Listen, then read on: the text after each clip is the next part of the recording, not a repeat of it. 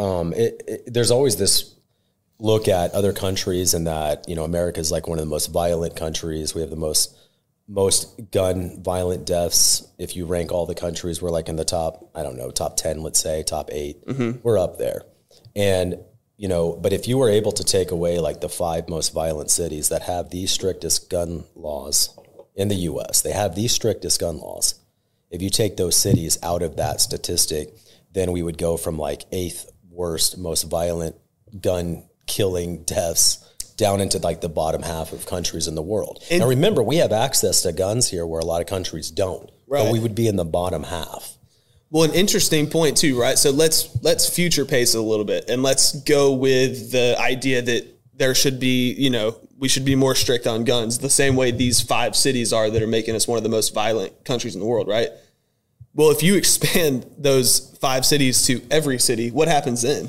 There's so many guns out there you know, like that. That's like if that's happening, if if five cities carry that weight and we adopt that policy for the entire country, would that? I mean, I tell you, it's real simple, right? If you set and you get strict, more strict with gun laws, then it typically affects the people that follow the law, not the people that don't. Because the ones exactly. that don't are the ones that are to and, continue to do what they do. And now it's kind of like posting in front of a um, a, a, school or in front of a church or in front of something that this is a anti-gun zone.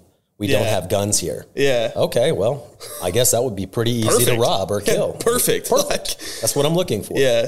It, it, has the reverse effect. Right. Right. So if you take it away from the citizens that are stepping in and saving other people in their lives, we now have less opportunity for that. When you see it, that's why these these nerds, these bum psychopath people are going into schools and shooting up schools that don't have security. And the, the messed up part is if we were to just use all that money we're given to Ukraine to fund more protection at schools, that would go down.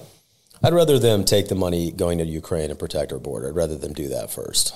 I always think that so border real, first, and then yeah. I mean, I mean, I'm with you. I'm just saying, like, yeah, that's really. I, I kind of see them. We as, got real problems that we could be fixing with that money, and sure, it's, just, it's a pot of money that we're using that don't help us, that don't protect us, that don't put our interests first. You know, and and and there's a lot of things here that we should do first.